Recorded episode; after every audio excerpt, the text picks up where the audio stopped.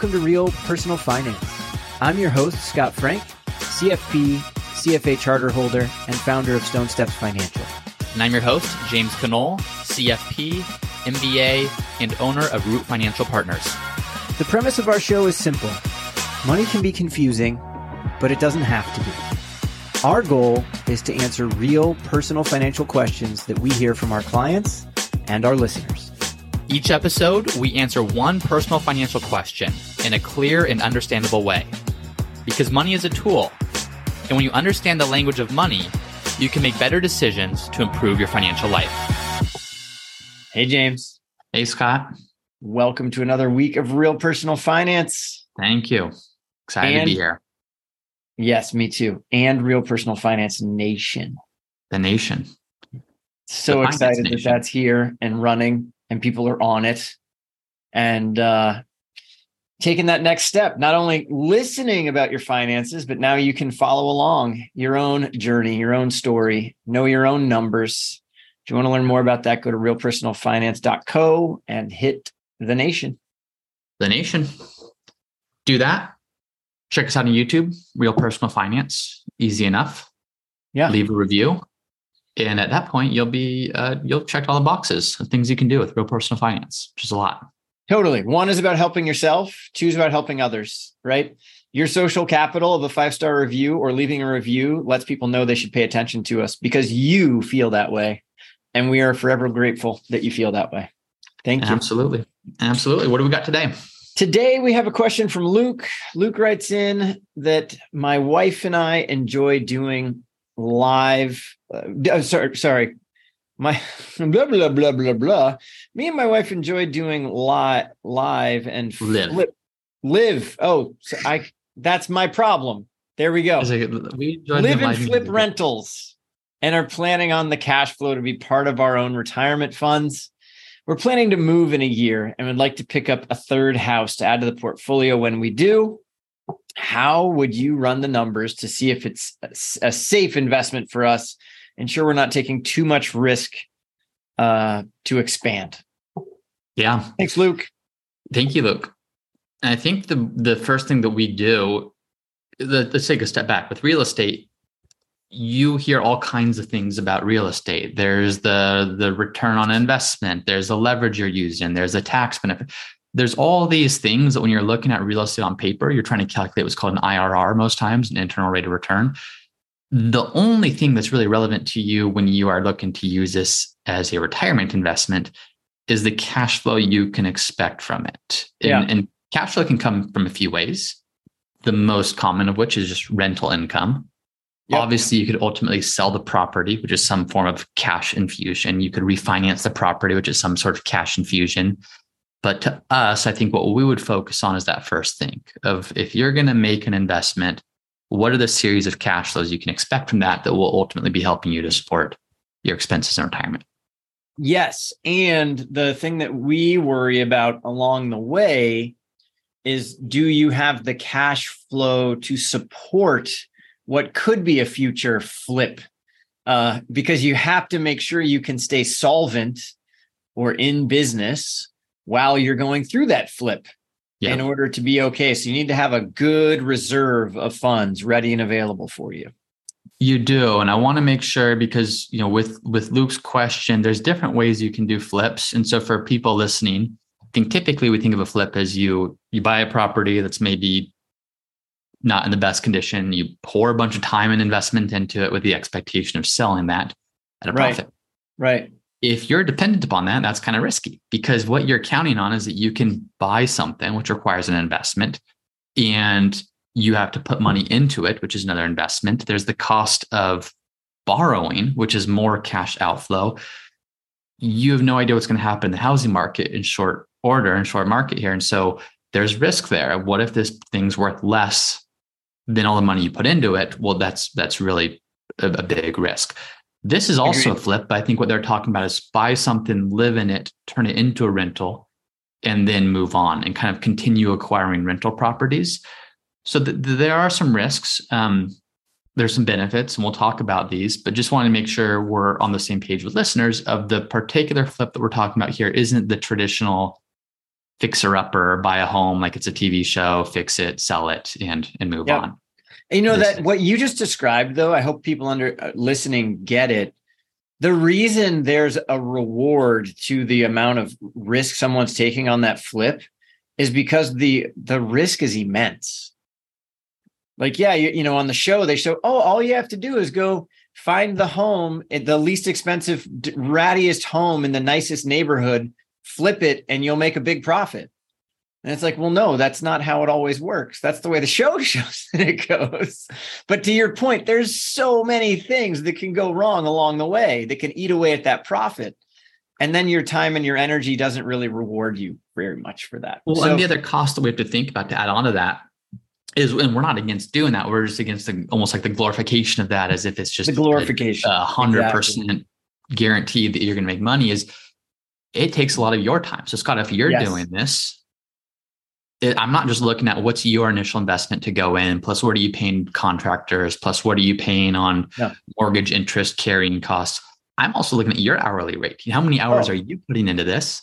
I'm looking at been? my yeah. I'm I didn't mean to interrupt, but I'm looking at my Saturdays not with my kids, mm-hmm. or my weeknights not with my wife. Right. Because all of a sudden I took on this big project that has to have attention paid to it. And that means I don't pay attention to other things in my life. Yep. Yep. Yeah. So so if and, and you don't have to be that involved, it just means you're paying more to other people who are doing the involvement and you're hoping that obviously no mistakes are made. So I just we just want to be clear. Make sure you're looking at things accurately is all we tell people to do. If yeah. you understand the total cost and the total potential gain and you move forward with it, awesome. Just don't move forward with it because all we see is the gain, but don't fully understand the cost involved with it. Because if you don't, there's no way to really tell it's a good investment. So good, such a good frame, man. It's not just about risk and return. It's about risk, return, and cost. And cost isn't just the money you put in or the money you could lose. It's also the time and energy that you put in that you could otherwise use in other parts of your life. Yeah. Yeah, exactly. So for us, and again, I mentioned at the beginning, you start it's so easy to find people telling you how to do real estate i mean you can you can google it and find a There's million way articles. more websites and, and and like podcasts about that than there are about like just holistic financial planning. Yeah. I mean instagram tiktok youtube everything has it. Um they talk about it not all i say they as if it's a person. Everyone's different but they they often overcomplicate it. I think to us the way we'd want to look at it at the beginning is just is this something that will generate cash flow that will be additive to your plan as opposed to being a, a money suck for your plan and drain totally. your plan? That's number one, right? Is just simply and and in all honesty, you can look at it through the lens. If you're going for a long-term play here, which it sounds like Luke is, you don't have to build in financing costs on the front end to ask this cash flow question but event you do need to understand that as a part of the cash flow question and what yeah. i mean by that is the thing that we would want to care, we would, that James and I would care about is what we call net operating income.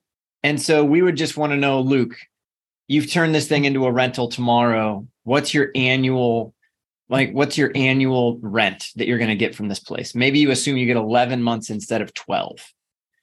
And then you reduce all of the expenses that you know you have to pay, not including financing costs. So, not worrying about the mortgage, what are you going to pay in property taxes and insurance and upkeep of the property, which people fail to remember? You need to have some dollar amount budgeted just to keep up with the property because buildings really are liabilities that masquerade as assets. They are an amazing way to make money in the long run, but they can cost you a boatload along the way, especially if you're not prepared. So you kind of have to have some money set aside for that. If you have HOA fees, those need to be built in if you're going to pay a property manager to manage the property, that needs to be built in. So then it's the rents, ideally 11 of them, minus all of those expenses, gets me net operating income. Let's just say that the number was going to be 2000 a month and there's going to be 500 bucks a month. So I'm going to get 1500. So that'd be 18 grand I would make. And maybe this property's worth, I don't know, what do you want to say? 300 grand, something like that. Sure. Like I'm just gonna we're just making up numbers out of the air. But if that's the case, eighteen thousand divided by three hundred thousand, my purchase price is a six percent rate of return. That's a net operating income of six percent divided by the purchase price. That's called a cap rate, capitalization rate, not including financing. How much is it? How much cash flow do I get from this property? Yep. So that'd be the lens through which we'd look. And then on top of that, you could add an appreciation amount, probably around inflation, not inflation this year, but long term inflation, probably around that 3%, maybe 4% if you live in a really desired area. Mm-hmm. So a property like that, I would think could return somewhere around nine to 10%, percent mm hmm but the cash flow will be six. The cash flow will be six. And I think what people need to know is that the, the cap rate is six, but that doesn't guarantee you're not getting 6%. It depends upon what are those financing costs and what are you coming to the property with as a down payment. That's the next component, right? That's really matters because to your point, we could we on paper this could look, hey, this looks like a good deal. But then, you know, right now interest rates are around 6%. So what did I say we get? 18 I said we get 1500 bucks. I'm to- totally made up numbers for this, right? This is not mm-hmm. real. But let's just say you do um let's see 300k times 0.75 so 225,000 would be the loan Two, I'm just doing quick math.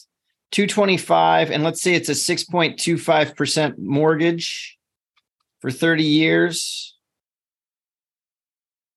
That's way off. I'll do my math again.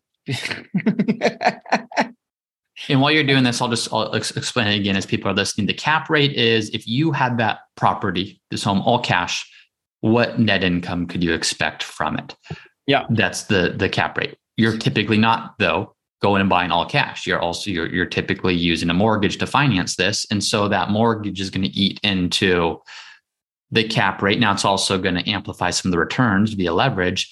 But when you actually look at what cash flow can you expect, we do have to start to back out that mortgage payment because the bank's going to pay before you're taking home whatever's left as your cash flow. Now I forgot that they're buying this house as a primary residence first, so that I actually need to change my. I need to change my number a little because they'll put twenty percent down. So they they'd put down they'd have a two hundred forty thousand dollar loan in this example, and I'm just going to say it'd be at six and a quarter because that's around where rates are today. So their payment month mortgage payment would be fourteen seventy eight a month. I'm rounding right? Yeah. 1478 a month and their cash flow for the property before financing was 1500 a month. Yeah. So, so they're basically breaking even. They're they're breaking even on this pro- and again, we're making up numbers. Do this analysis wherever you're doing this, you're getting this property because rents will likely be different or property values will likely be different.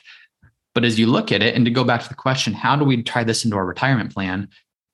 Well, it depends on what retirement is. If retirement's, let's say, in 30 years, well, great. The mortgage gets paid off and now you get all of that cash flow. Right. If retirement's next year, you have this asset, but it's not really doing much for you until rents start to gradually go up and start to exceed that mortgage payment, or until you sell it or do something with it and, and realize the equity in the property.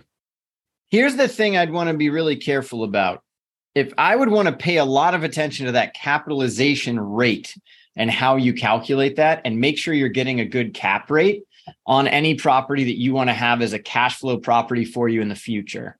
And the reason why is because for the last 40 plus years, we've kind of been in a market that's not normal when you look at the historical averages for real estate. So going back as far as we had data until the early 80s, homes basically just appreciated with inflation and didn't have much return above it. They just didn't. And then coming out of the early 80s, we had interest rates in the high teens. And so every time, James, like you or anyone, or especially our parents, they'd buy a house, They'd live in it for a while. They'd pay it down a little bit, get a little more equity in their house, but all housing prices were going up a bit. There were dips, of course, along the way, but generally speaking, housing prices typically went up, incomes rose, and interest rates went down. And so every time someone walked back to the lender to say, Hey, I want to go get a new home, they were told, Hey, you can get a bigger loan and it will cost you about the same or maybe even less because interest rates kept going down. And now we're in a, pay, a place where interest rates finally went off of the lows, which were around like what, two and a quarter, two and a half. And now we're back up to these 6% ranges, which is probably considered normalized if you look at longer term data. Well, like just think of it this way that $240,000 loan, if they'd had the property, I'm going to say 2.25. If they'd had the property in January of last year, mm, sorry, I got to catch up on my math. I'm a little slow sometimes, guys. 2.25 divided by 12, zero. That, pr- that payment would have been $860, but now it's almost $1,500. Yeah. And so what I'm getting at is if you think you're going to now just think of it, that's what I'm saying is the payment changed because the interest rate changed, but the interest rate changed for everyone. So the cost of owning the home went up for everyone. And so the only way pe- more and more people are willing to come and borrow for this house, like basically math is math. So prices have to get stable or come down in order for the market to be healthy in the future. Because you're getting into markets like Southern California where home prices now are unattainable for even people in the top like 5% of income. You can't afford to buy a house here anymore. That can't that can't last forever right? So my my the point i'm making is and let me know if you feel differently house prices if interest rates stay at the way way they are compared to what they were a year ago housing prices are going to have to soften or come down because math is just math because lending is only exa- is only extended upon specific rules and those rules didn't change so the only way that that changes you know, if if you could only afford an eight hundred sixty thousand an eight hundred sixty dollar a month payment for a rental that you wanted to buy, and you could have bought the two hundred and forty thousand dollar loan with the three hundred thousand dollar property, right, sixty thousand down. Well, if if eight sixty is your max payment, and we bring it up to seven and a uh, six and a quarter for an interest rate, instead of you getting two hundred and forty thousand dollars of loan, the bank will now only extend you $140,000 of loan. Mm-hmm. I know that's kind of a complex topic to explain, but I just want to explain it because I want Luke to be careful. Mm-hmm. Yeah. Does that and make I think sense? Being careful, when you go back to his question of, um, yes, how do we see if this is a safe investment for us? Well, at, at the end of the day, declining home values, if you've locked in a mortgage that you can afford, and if you have, let's assume some renters that can pay rent, declining home values aren't a huge risk if you're looking to flip this into a rental. If you're looking to flip this and sell it in a year or two, yeah. that is a big risk because as Scott's mentioning, there, there could be that downturn. That doesn't happen right. frequently in housing, but it absolutely does happen. So what can you do make sure that before you do this, you've run the numbers. And again, the numbers we're looking at is understand when we say cash flow, all we mean is income and expenses. So, income, what's the gross income you could expect to achieve on this property? Now, if there's any type of property manager, back that out from the income. So, what income are you actually receiving? Then understand the expenses, which is going to be the principal and interest portion of your mortgage. It's going to be property taxes. It's going to be insurance. It's going to be potential HOA fees. It's going to be the maintenance costs on that property, which are hard to estimate, but sometimes you can ballpark as 1% of home value is a simple place to start. And then vacancy, we're assuming is an expense. So we got to assume that this isn't rented literally 12 months out of every single year. There might be some turnover, and that's going to be a cost to you. So if you look at your income after any potential property manager, and if you look at all those expenses and if there's some net cash flow to you, that's how this fits into your retirement plan.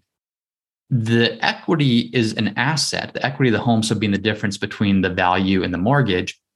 Um, there's the risk that equity compresses if housing prices compress. There's also the potential that that equity value grows over time as housing values grow and you pay down the mortgage. But in your in, in the context of retirement, that equity, I don't want to say it's irrelevant, but it's not something that you just tap into freely like you would cash savings or an investment account. It's something you really only have access to if you sell or if you somehow refinance uh, your property, which is why we're so concerned about making sure the cash flow numbers work out for you because then you can weather the storm of declining equity values or rising equity values. It really doesn't totally as, as big of a difference to you. Totally. And that's again, that's where that cap rate number matters because the cap rate is just saying, here's my rents minus my property taxes, my insurance, my HOA fee if I pay them, my maintenance, my vacancy, right? Yep. Um, property manager if you pay one, then you know what's what's my rate of return on cash what do I think it's going to be? Because it's never going to be those things perfectly. You're just trying to get a guesstimate to make sure there's uh-huh. enough room for you that you're going to be okay. And then once you include your, your principal and interest on the mortgage, again, how's your cash flow working out? Are you okay? Because if those things work well for you, real estate can be a great investment. But if you don't have a good cap rate and you're just you're just banking on the fact that you're going to get appreciation, my point that I was making earlier is just you might be let down mm-hmm. because math is math. And everyone who shows up to get a more get a home for the most part has a mortgage on it, uses mm-hmm. leverage. And there's a system of rules that have to apply for people who use mortgages. And those rules aren't changing. So until those rules change, the math is kind of speaking for itself that it's going to be very hard for home prices to go up from here. Mm-hmm. Yeah. And the other side of that is that it's getting people to sell a home when it's an illiquid investment. The pr- the softness of price declines. It's not instantaneous like the stock market, where there's an information processing machine with hundreds of thousands of people trading the same thing all the time, and prices get set pretty quickly on changes. Here, you have emotional decisions of I'm the owner of the home, and I think my home's worth you know a million dollars, not seven hundred thousand so I it takes me 18 to 24 months to come to that realization versus instantaneously coming to that decision. Yeah. Yep. Yeah. We can't, no one's going to debate um, what they should be paying for Apple today, which is the stock price is the stock price, but someone's home, it's, it's much more subjective. Absolutely. Well, cool. Anything else, Scott, that you'd want to add to this? No, just um, I'm I'm rooting for Luke to find the right property and build a portfolio for himself. I guess my thing would be if, if he has an element scorecard, we didn't get one for the for Luke today, but I'd be interested to know how much liquidity does Luke and his spouse have? Um, how much do they have in qualified retirement accounts? How much do they have in real estate? Because I'm I'm all for having real estate, but I also would be wary to have everything everything built up in real estate with virtually no liquidity, and then something bad happens you know, I, I just always worry about the worst case scenario and I want to make people survive worst case scenarios. Yeah. Liquidity helps that. Yeah. Yeah. Cool. All right. Well, Luke, thank you for the question. Hope this was helpful. Scott, thank you as always for the sage advice. And we'll use, see everyone next time. You as well. see ya. Bye. Thank you for listening to another episode of the Real Personal Finance Podcast. If you're enjoying the show, please subscribe and let us know by leaving a five star review. And if you have a question that you'd like for us to answer in a future episode, then head over to the Real Personal Finance website at realpersonalfinance.co. And there'll be a section on the bottom of each page there where you can submit your question for Scott and I to answer on a future episode. Thanks again for listening, and we'll see you next time. This podcast is for informational and entertainment purposes only and should not be relied upon for a basis for investment decision. This podcast is not engaged in rendering legal, financial, or other professional services.